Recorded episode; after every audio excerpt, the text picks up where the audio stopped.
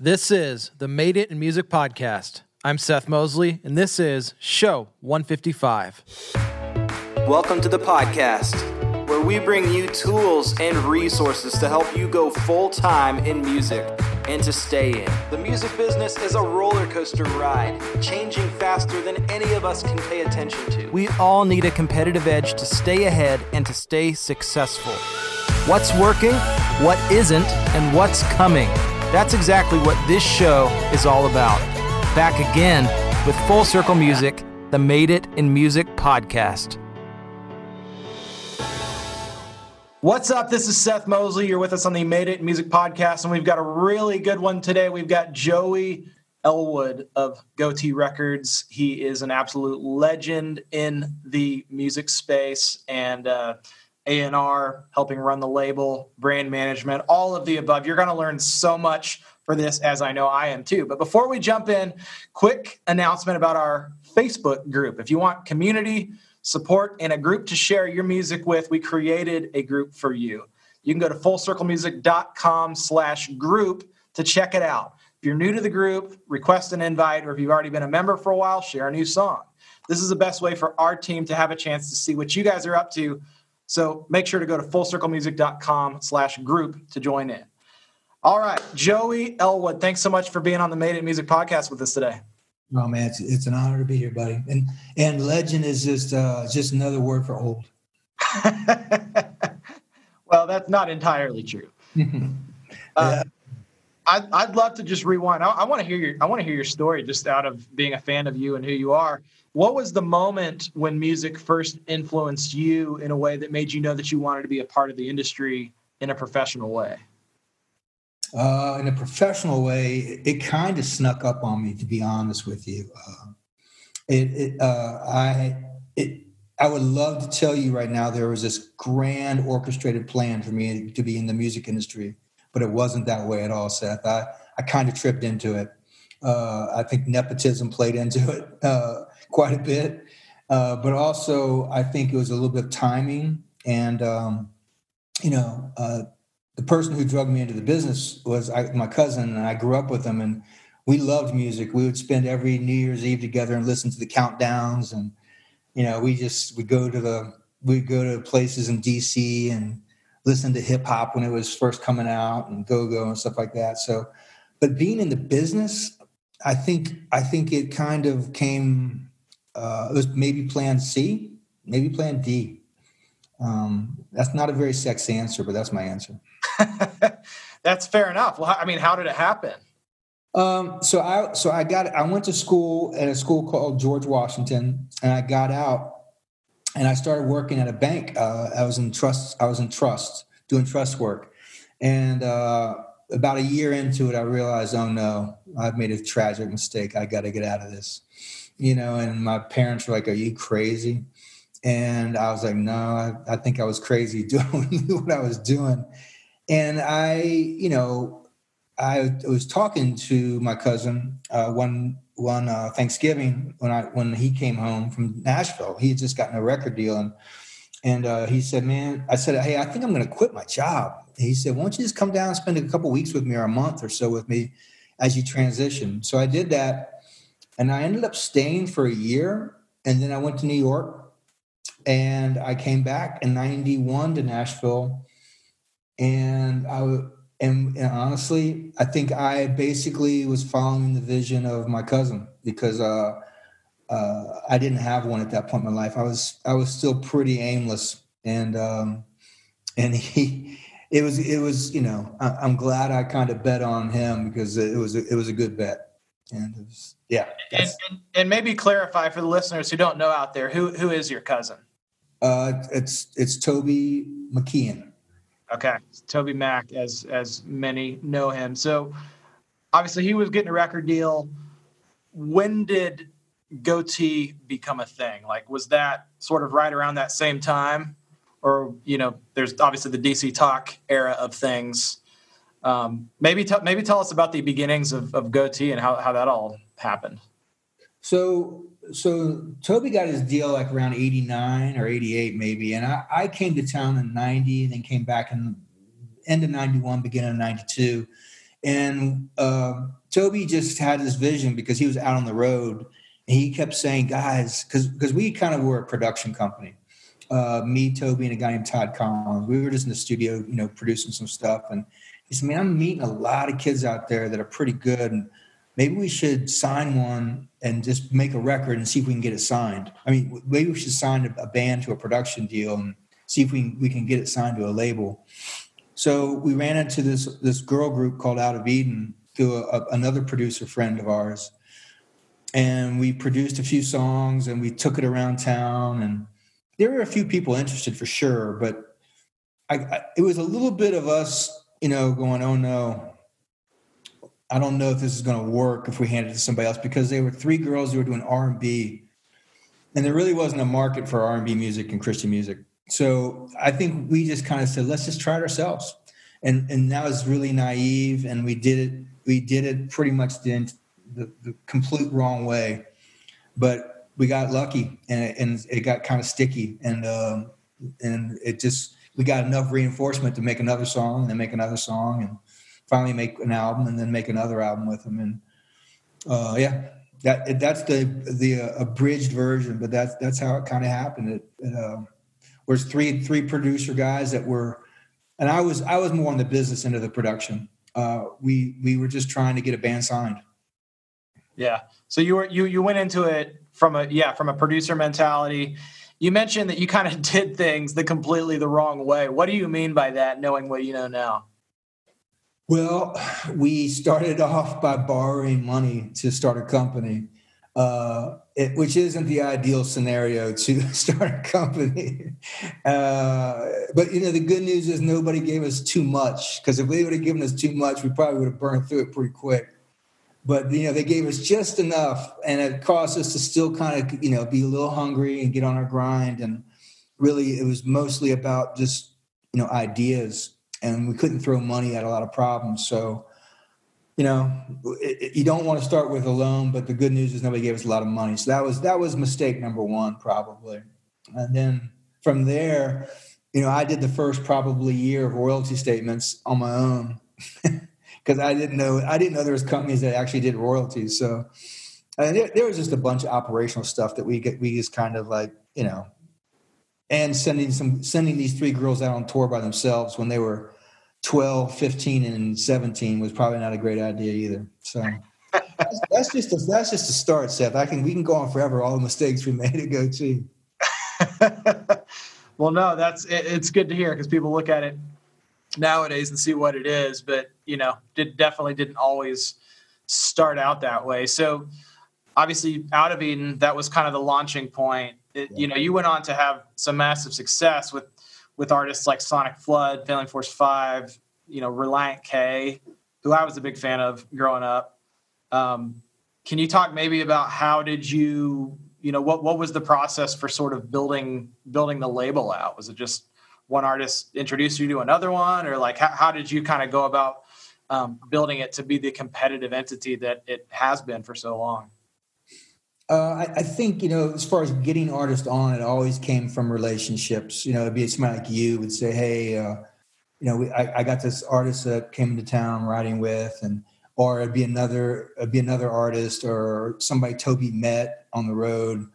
Uh, really, always came through relationships, um, and we were we were just so thrilled that people wanted to work with us that we didn't say no enough at the beginning that we sh- and, and we should have. You know, we you know we had some success early and our growth our you know it wasn't like this rocket ship growth but for for us it felt like a rocket ship growth. And um and you know we probably should have said no a lot more but we just kept signing people who said yeah i'll work with you. And we're like really? Okay. And I, I know that sounds ridiculous and juvenile but it was pretty ridiculous and juvenile because we were just like i said thrilled that people were like saying yes to us. And uh, that's how we kind of built it out and we and we just got fortunate because some of those did pretty well. Yeah, and you know, in those in those beginning years, I mean, knowing what I know now, when when there's a hot band that comes to town, and then you know one A and R person gets excited about them, and then everybody sort of jumps on them. How are you kind of making yourself competitive as a small uh, as a small label? Honestly, there weren't too many bands that we signed that other labels were after. To be to be brutally honest, I I remember we were at a distribution company at one time, and they're like, "How come you guys aren't involved in this one meeting with this one artist?" And my answer was, "Well, you don't want us there. You want us where because that's where you are. You want us where the people aren't." And uh, and there are only a few times where we were competing with the bigger labels, to be honest with you. Hmm. In hindsight, has that ever felt like a bit of a risk? Like, or or do you just you know when you find something you like, I act on it, jump on it before anybody else can kind of get to it? Like, what what's your mentality with that?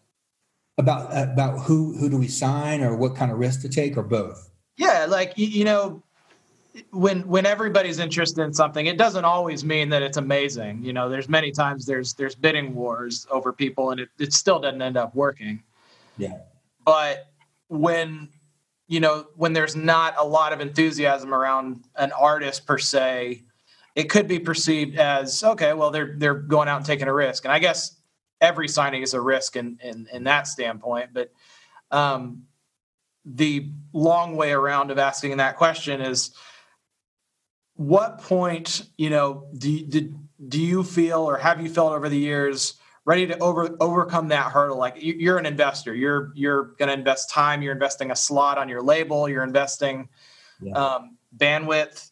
You obviously have to have some semblance of you know okay well th- this is going to be worth the risk for that. Mm-hmm. so what makes you what, what what what is it about an artist that sort of pushes you over the edge to to make that step?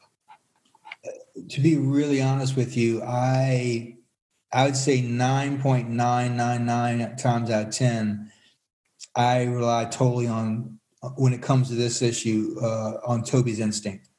Uh, Toby's got super good instincts on uh, music, but I, I, think his one of his superpowers is his instinct on people and like their work ethic and their if they have a vision.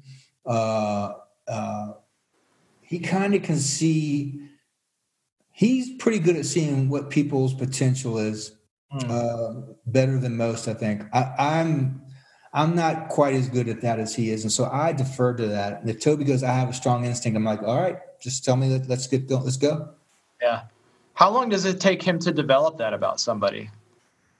Man he's slow. I mean when i say slow i don't mean that in all the bad ways. I mean but toby toby i mean we have to sit down with artists early and go, this is going to be a two to two and a half year process with you. And if that's not fast enough, we totally understand. Um, and and we don't want to frustrate you. And uh, this isn't we're not being slow because we are we're, we're just lazy or we don't really want to get to it. We're being slow because we think there's one introduction. And and part of that two and a half year uh, slow run up to it is you know maybe six six to eight months of Toby going, meeting the person, talking to them, making sure his instinct is right, finding new questions to ask them to see if they were performing for him or if that was really their character. There's a little bit of all that, you know. Hmm. So, so when you say a two to two and a half year process, is that like once you, between when you meet them and when you sign them, or like actually putting out music and like getting them released? It's usually Toby meets them and then music comes out. It's somewhere in a two and a two to two and a half year process. We've we've done it faster, uh, and we've maybe done a little slower. But I think that's more than normal for us is that that time frame. Well, that, that that's a great answer. This is a super small small question, but how did you how did you guys come up with the name originally? This is mm-hmm. backtracking a bit. No, no, I think everybody. I mean, I think me and Toby have a little bit different memory on this, or maybe it's a combination of the two. But when I came back from New York, uh, uh, I think goatees were just kind of in. And so uh, Mark Heimermann, who was a producer back then, uh, you know, our production team, me, Todd, and Toby, we all had goatees, and he would say, "Oh, hey man, just call the Goatee Brothers," or "Here come the Goatee Brothers," or he would laugh at us, you know, and uh, I, it just kind of stuck. So our production company became the Goatee Brothers, and we misspelled it on purpose because we knew we didn't want to be facial hair for if if this ended up lasting longer than a year, we didn't want to be we wouldn't we didn't want to be facial hair. So I love that. That's a great great story, the Gotee Brothers, and um, Yeah. So fast forwarding to today, I know you do a lot of things. It's it's a lean and mean label, but can you maybe sum it up? What what do you do on a day to day? Like what is what does Joey Elwood at Goatee look like on a day to day level? Well, I'm not involved that much in the in the creative side that much anymore. Probably about maybe as much as eight to ten years ago, I realized that um, uh, I, I, love my taste in music. I really do, but I, I don't really know what an 18 to 25 year old likes, and that, and that's our target audience. So I, I kind of slipped into the operational role, and you know, also I try to you know talk to the guys and girls here and just say, hey, you know, you might want to think about this. This, you know, just that might you know I know this person you're getting ready to talk to. So a little mentoring going on, but it really for me is operational. It's you know it's contracts, it's the finances, it's the royalties, you know, it's the daily operation, it's the you know the relationships in the industry, trying to get us uh, some relational capital and some just some you know easing into some opportunities if we can. So that that's that's the main thing I do and that speaks volumes to you as an operational leader the fact of what you guys are able to accomplish with such a small team. I think you were telling me before we started recording is it is it five people right now? Yeah just five of us. So how do you how do you do that? I mean you've got all these artists you've got this uh, side brand management business which I, I do want to talk about but how, how do you get such a high output out of such a small team talent really i mean i mean you know the two brand managers we have uh, brad moist and, and uh, jess jess chambers they both have been in the industry for close to 20 years. And you know we try to pay them you know a, like a, a better than fair wage and we want to reward them for being great at what they do. So you know somebody people like that can they can do a lot you know and and they also have the personality where they want to do a lot as well. Um, because they love touching all sides of the business. They don't want to just do one thing. So, and then the other two guys in our office are just really super smart, super talented, and we're just we're lucky. We're just really lucky because we really do probably more. Our, our guys, they you know, they they work way more than forty hours a week for sure. But almost everybody does in our business. I'd say your company's probably the same. We try. I mean, we've tried to keep it pretty normal hours. You know, maybe maybe to a fault. I don't know. Smart. But uh, yeah, it's it's a weird business. But and there are definitely exceptions and there are seasons. But that's that's that's uh, that's good to hear you say that. Mm-hmm. Um, I want to talk a little bit more towards the artist side. So, which of these scenarios happens more often? That an artist approaches you asking about a record deal or you discover an artist on your own and, and, and you guys approach them? It's probably, and I wouldn't say we discover it on our own. It's usually, like I said, somebody brings an artist to us and says, I'm working with this artist. I wrote with this artist. I'm managing this, this indie artist. Uh, they, they bring them to us. Um, and that's how the process starts with us almost exclusively, to be honest with you. Gotcha. So Gotee's had had a really good track record for artist development for breaking new artists. What is the artist development process look like from your standpoint? Uh, I think first and foremost is trying to find, you know, early on, Toby's kind of testing their mettle with questions and, you know, just, you know, saying, you know, seeing if how well they take, like, not maybe I guess criticism. You know, like uh, that song's good, but it could be better.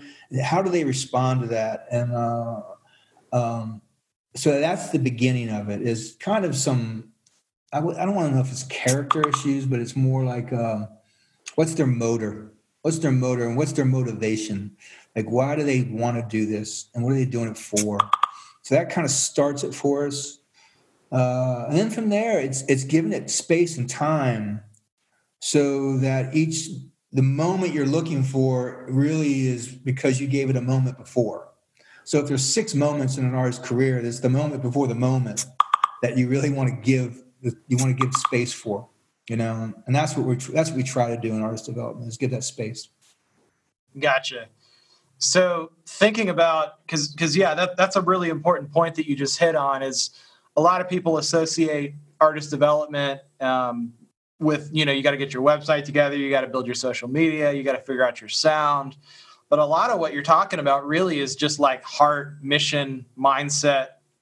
What what what is the the core of what this whole thing's about? And i think um like how do how if you were if you were talking to a new artist who's literally just trying to figure their thing out i mean how how do they discover that process? Is that something that it can be coached? Is that something that somebody just kind of has to have. Um, I think we've seen it both ways at Gotee. We've seen people who are just natural; they just have this instinct for for kind of having a vision and starting it and knowing how to finish it, or finish finish or finding things that they need to start and then finishing them. Because most people are either good finishers or good starters, but very rarely are they good at both. Some people have it, and some people have to learn it. Um, but I, you know, at some point, if you if a person just is one or the other, uh, it it it usually falls apart. Has, has been our experience. So in a in a new artist scenario, really people have to develop the skill of not only starting things but finishing. Yeah. Um, or you know i guess you probably see this in bands right? Like maybe one of the band members is is really that that driving force that business force and then the other one's like the creative ideas guy. Is that is that often the case? Yeah. I mean uh, there's one thing i learned from an old guy when i first got here. I was really discouraged one time and he sat me down on a napkin and he said he said to me man there's three things in every successful business and sometimes it can be two people and it can be three people, but it can never be one person. That's the tragic mistake most people make is you got to have a designer, a developer, and a manager. And a designer, uh, three quarters of the way through their prototype, they abandon it and they go on to the next idea. The developer is sitting there going, okay, here's six of the ideas that the designer has come up with. I'm going to develop two of these. And they spend three to four years on developing the idea, then they abandon it for the next development. And then the manager is sitting there and they ring out every single possibility from what's been designed, developed, and managed. And it's not as fluid as that because you have a lot of things in the matrix happening all at one time. But those, those mindsets have to be in any business, whether it's a band or a company. Those three lanes have to be attended to. Uh, and so I think a band, knowingly and unknowingly, sometimes will have those three roles, the ones that are successful um, the designer, the developer, and the manager. And um, yeah, it's great. Great yeah. strategy, but it, sometimes it just happens.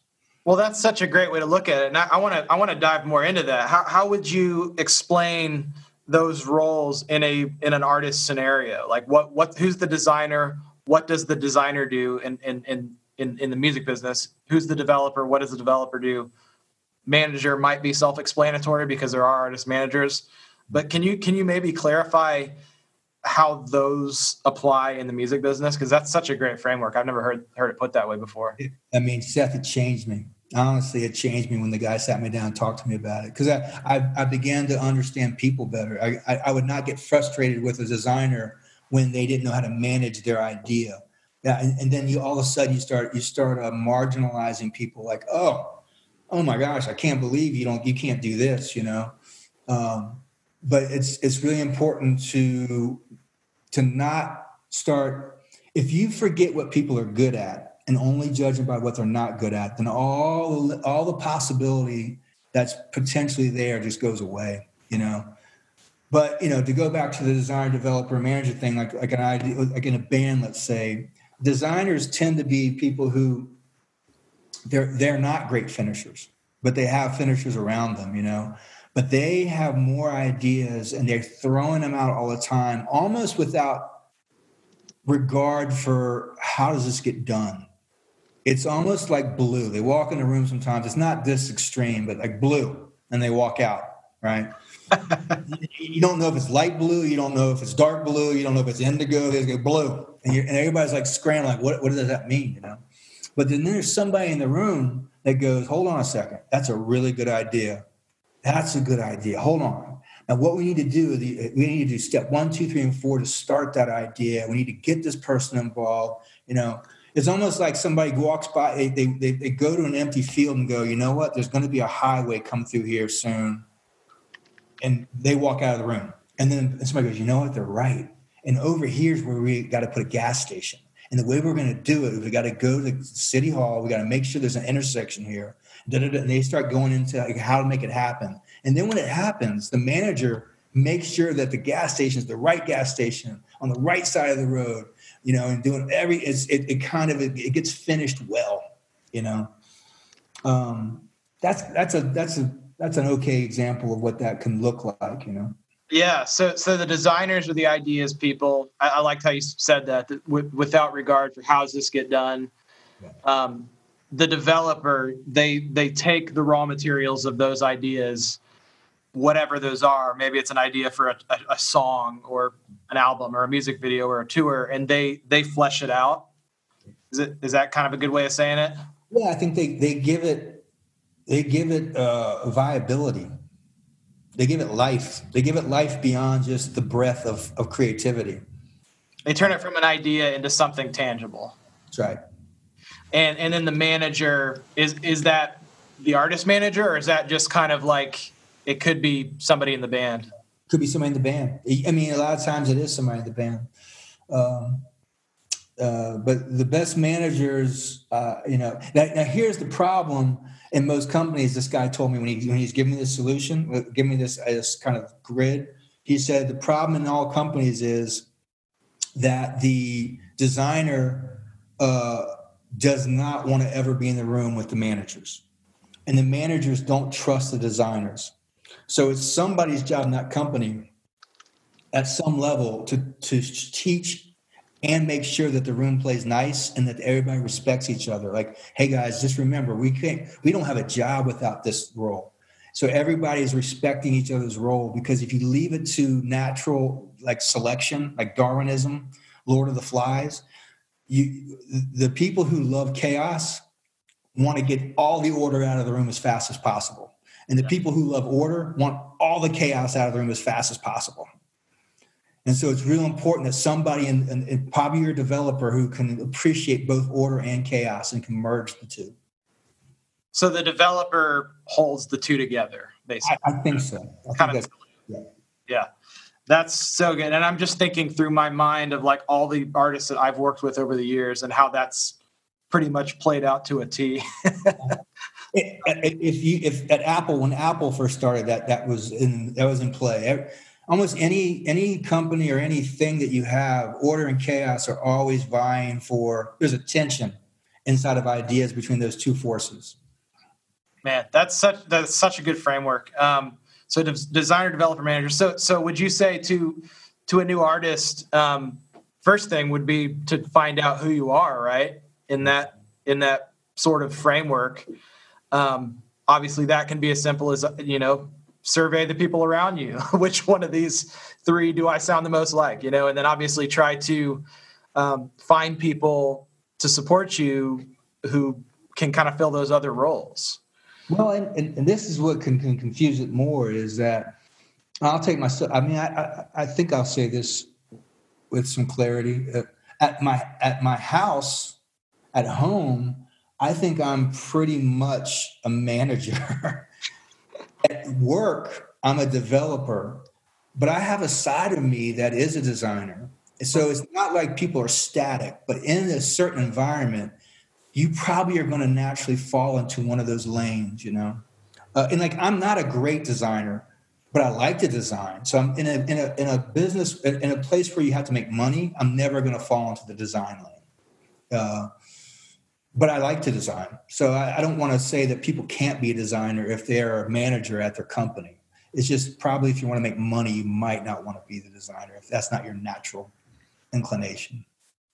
How how and when in your process did you kind of discover that? Just I'm just thinking in terms of putting my putting myself in the the new artist shoes. How, how, how the quicker they can figure out who they are, the better, right? Oh yeah, and, and that's super hard. I got a 20, 22 year old and a 20 and 18 year old at home, and I'm watching it and knowing. I mean, it's a wonderful thing when you see somebody who's 18 who knows exactly who they are and what they want.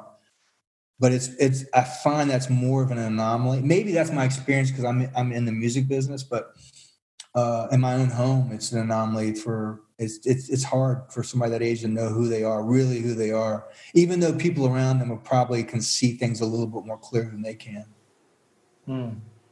So, just because the whole that it's so so important knowing knowing who you are. Yeah. How do the best artists communicate that to you like in the process. Obviously toby you mentioned is is is, is a really good he, he's he's very discerning in terms of whether people know that or not but yeah. when you think back on the artists over the years who came in and you're like oh that person has their thing together. They know exactly who they are. What what are they doing or communicating differently that that maybe somebody who is a little more wishy-washy is is putting up? Does that does that question make sense? Yeah i, I think that they you know, I mean, I'll start here that what is always what's not good is when somebody says, I don't know what I want, but I know what I don't want. That's always like, uh oh. But when somebody comes to you and says, I, I have a very clear idea of in the next two to three years what I want to achieve, that usually perks your ears up. Like, okay, let's let's hear it.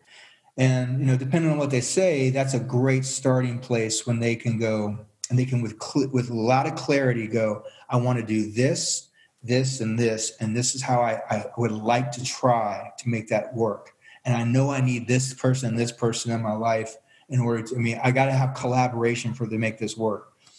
That usually is a great place to start from. Uh, again we've seen things succeed that didn't work that, that perfectly before but it's it's always wonderful uh, when when you get that early having having a vision for that. That's that's really good. Um, I want to dive a little more into the nuts and bolts because you've you've experienced this from a lot of angles. But what does it really take to launch a new artist in terms of maybe finances, maybe resources, and sort of everything that has to happen behind the scenes? Like if you could just break it down as plainly as possible, what what does it actually really take to, to launch a new artist?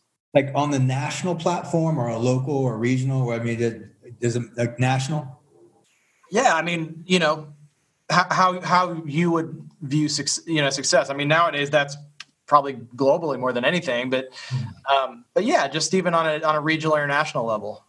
Well, it's changed a ton. Uh, when we first started, I mean, it would be. I mean, if if, not to be so crass, but it, it would be anywhere from hundred, a low end, a hundred to four hundred thousand dollars to launch an artist back in the day. I mean, that's that's just putting dollar figures on it. I don't know if that's what you're looking for. Yeah, no, uh, that, that's helpful to hear. Uh, now it's not quite as much upfront, but you better have the resources that if you get some wind behind you, you have stamina to keep keep going and keep coming back and keep coming back uh, to support the the uh, the way the market kind of allows you to kind of unfold. Um, and that's important. I mean, I, you know, only a few times does that happen all in 12 months. Now it's, it's, you know, most artists now are like, you know, it might be, I don't know, it might take a little bit longer uh, in order for that to happen. So your stamina can be stretched out a little bit. That's what helps. Back in the day, you had to have the, you bet you had to have a bigger pot of money in a shorter period of time. It felt like and nowadays it's more spread out. It's less upfront. You're there's probably you know still a large degree of experimentation I, I, would imagine right? Trying stuff throwing it out seeing what sticks. If you give it space if i mean if you're willing to give it space and i think people are getting better and better at that. Like it was there was i think there was a moment in our business that we were really bad. The industry not christian industry but the music industry was not good at giving things space to develop. It was like well if it doesn't happen pretty quick you know, we got we, we can use our money in better ways. Hmm. And I think you, they forgot like why did I sign this person in the first place? You know, and uh, it just takes time sometimes. It's it's great when it's a when it's a rocket ship launch, but uh, it tends to last longer when you have a more more even keeled like ascent. Yeah, that's well, and that's really good. I'm sure for people out there listening to hear that you know, patience is very much a virtue in in this business, and yep, things probably never happen as fast as you would think they would. Oh man, oh man, it, it, this business is like it's like this. You know, you know, Seth. This business is like wait, wait, wait, wait, wait, wait, wait, wait, wait, wait, wait, wait, wait. And it's, it's like, what happened? You know, but that waiting feels like it takes a decade, you know? Yeah. That's that's so good. Um man, and I just want to stay there for a second. If you're if you're in a conversation with an artist who is in that season, as as I'm sure you are daily, what do you tell them? In the season of wondering what they should do, or what what season? Just in that season of wait, wait, wait, wait, wait, wait, wait. You know, I just try to give them examples, you know, of time. Like, like, look, you know, what, what's an artist that you know that you love that you feel like was successful? And if I if I'm lucky enough to know the story, uh, I try to give them that story and say, and, and more times than not, they think, well, you know, they probably moved to town and like in two years, it just boom. And it's like, no, that was actually an eight year run before they got there. They're like, what? It's like, yeah. And so if, if, if I'm able to relay the story, if I can't, I try to call people to try to get the story for the artist on how it happened, you know, and yeah, that works more times than not. It makes them feel like, okay, well, maybe, maybe I can wait. Maybe it's, you know, it's not what it appears on the surface. Yeah. That's well said. Um, I want to talk a little bit about the brand management side of the company. Um, you mentioned you, you, don't call them A and R. You call you said Brad and Jess are, are brand managers. Yeah. Why do you call them that instead of A and R? Well, two things. We're a small company, and so you know we have to do a lot, and so uh, so we had to condense jobs. One, but two, there was a tension always that I felt in this business that when the A&R person would hand off the project to a marketing person, it was a it was very rarely a good handoff. It was max, usually a pretty terrible handoff, to be honest with you. And I hated that handoff. I hated watching that handoff. I hated seeing an artist get disappointed in that handoff. And so I always I always told myself, there's got to be a better way to do this. But it was it's hard to find people who really are pretty good A&R people and good at thinking holistically about the brand and how to get the you know how to help the brand you know in on the platform start uh, sustain move forward so it's hard to find those people so you know when we got smaller it was just getting the right people and saying oh man thank goodness we don't have to do that that awkward handoff anymore that we never figured out how to do. I'm sure some people have figured it out, but we never figured out how to do it great. Hmm. Well, in, in in that lens, I mean, I think artists who are indie and you know young and early in their career, I mean, they kind of have to be all of that, and that can be an advantage in the beginning. Yeah, I think people are eager to hire a marketing agency or hire a social media team or sign with a label maybe before they're ready to, mm. and in fact, I think what happens a lot of the time is people haven't done it well enough on their own to even know how to work with a third party agency or company or label when that when that happens. Uh, do you see that to be the case at all?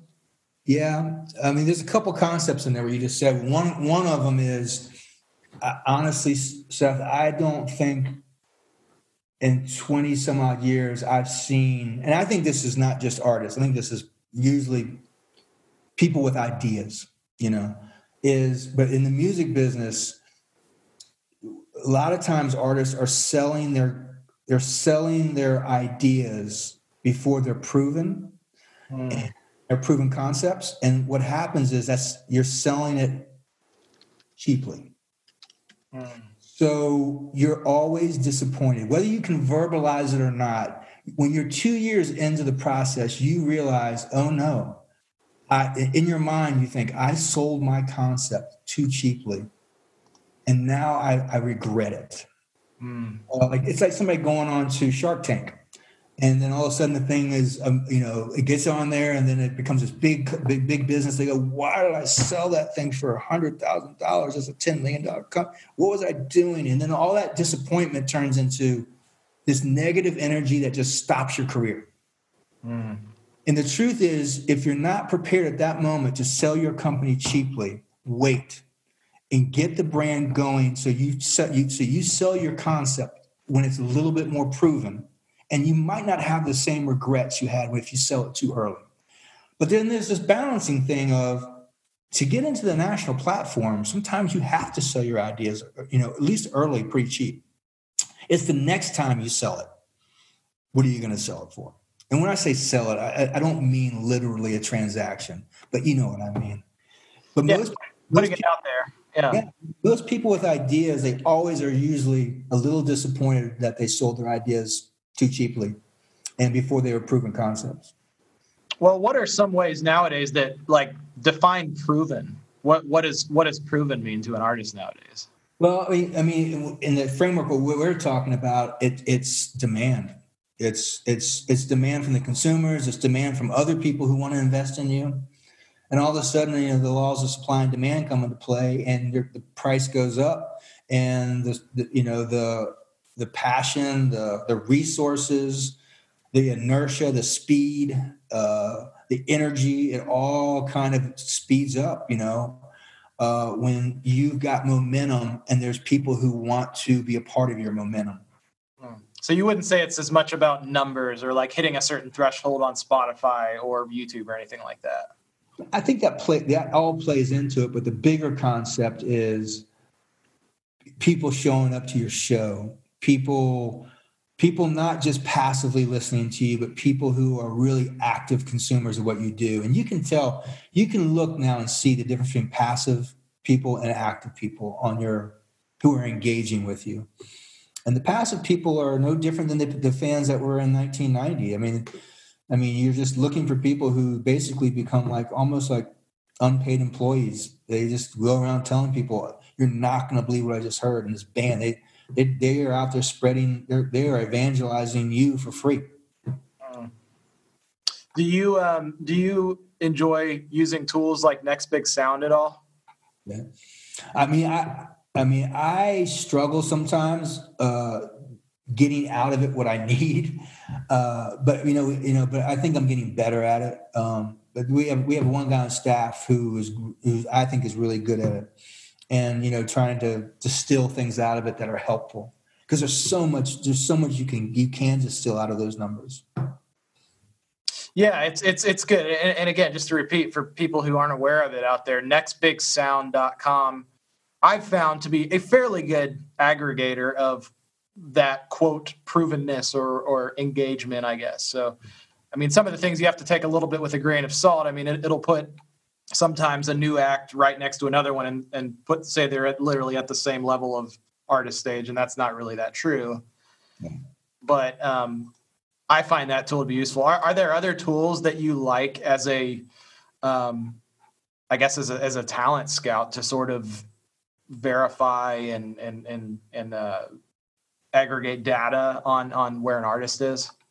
Yeah, I think it's, we have one called Chartmetric, and uh, there's a, there's another one we use.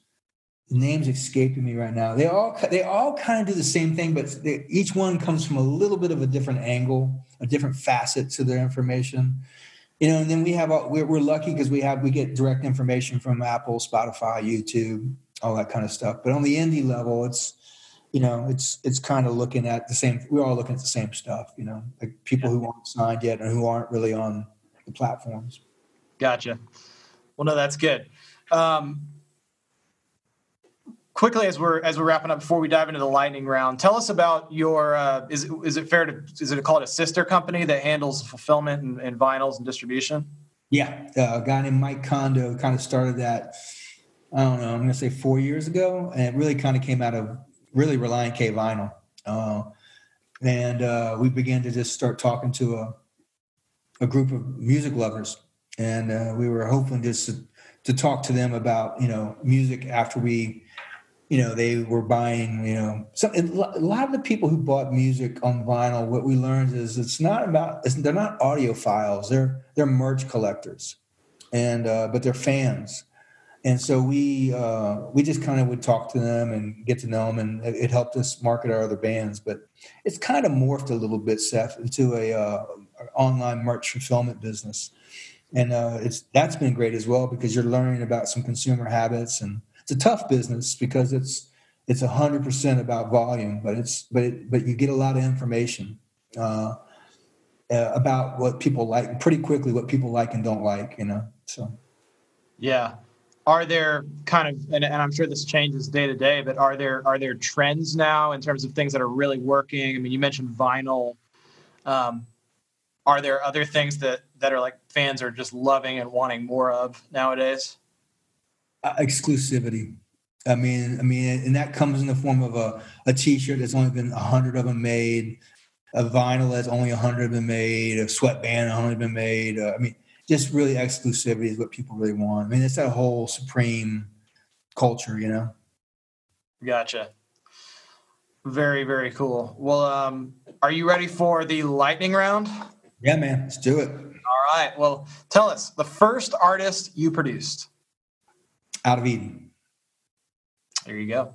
Something on your bucket list you haven't gotten to do yet. Uh, I want to spend the month of July in France following the Tour de France. That is a great goal. I love it. uh, first song from Gotee that had some level of radio success. Lovely Day. Say that again. Uh, a Lovely Day. It's a cover of a Bill Withers song. Uh, who, who is the artist? Out of Eden. Okay, there you go. What is the most beautiful place that you've ever been to? Man, it, it can I can I give give it a tie? Sure. Uh, I really fell in love with the city of Vancouver um, in Canada, and I also love I love um, I love Paris. I know most Americans don't. I fell in love with Paris, you know. So I those are two places that that uh, I don't know. I kind of fell in love with them, both of them. Well, Paris is a beautiful place. It's it's uh, it's for me and my wife. We love France. My wife's from Sweden, so we definitely spent a lot of time over right. there in Europe. But um, I think yeah, the other parts of France to us have have stood out. Lyon in particular. So That's, is that southern Lyon? Lyon is uh, it's kind of right in the middle of the country. Okay. Not not on the not on the southern coast, which I've, I've not done the southern coast, but I've heard that's amazing down there. I hear it's pretty down. I've never been there either. Yeah. Best food I've ever had was in Lyon, though. Oh, really? Oh. Like foodie capital of the world, basically. I'm the skinniest fat man you'll ever meet, man. okay, last question. What was the first album you bought? That's easy. Uh, ABC by the Jackson Five. And why did you buy it? I saw them on a show on. I was seven years old there was a show in DC called Wonderama, and I turned it on on Sunday morning, and this group came out and sang this song and just rocked my world. And the next day, I made my mom. I had some money saved up, take me to the record store, and I bought that album, man. And I I listened to it. I don't know how many times I listened to that record, man. I love it. Great, great answers. Well, Joey, I have learned a ton. I know our audience has as well too. We are going to do our deep dive if people are interested in this deep dive. We're going to be talking about what are you looking for from new artists, which is a question that I'm sure um, a ton of people have. People can access that at madeitinmusic.com. Go to the deep dive section, and we're going to dive into that. What are you looking for from new artists? So, Joey, thank you so much for being on the Made It Music podcast today. Man, it's been a pleasure, Seth. I love, I love it, man. I love watching everything you guys do over there. Well, it's it's it's awesome, and uh, we're we're we're learning. We're we're learning from people like you who are smart and have have been doing it a lot longer than me. No, you're crushing it, buddy. You're doing great, man. So I love it. Hey, really quick, uh, listeners, before we sign off, just want to make sure that you are aware of our Facebook group. Again, head over to fullcirclemusic.com/group to check it out head over there, request an invite. Again, it's the best way for our team to have a chance to see what you guys are up to. So make sure to go to fullcirclemusic.com slash group, join in, head over to madeitmusic.com where we are going to deep dive into what Joey Elwood is looking for from new artists.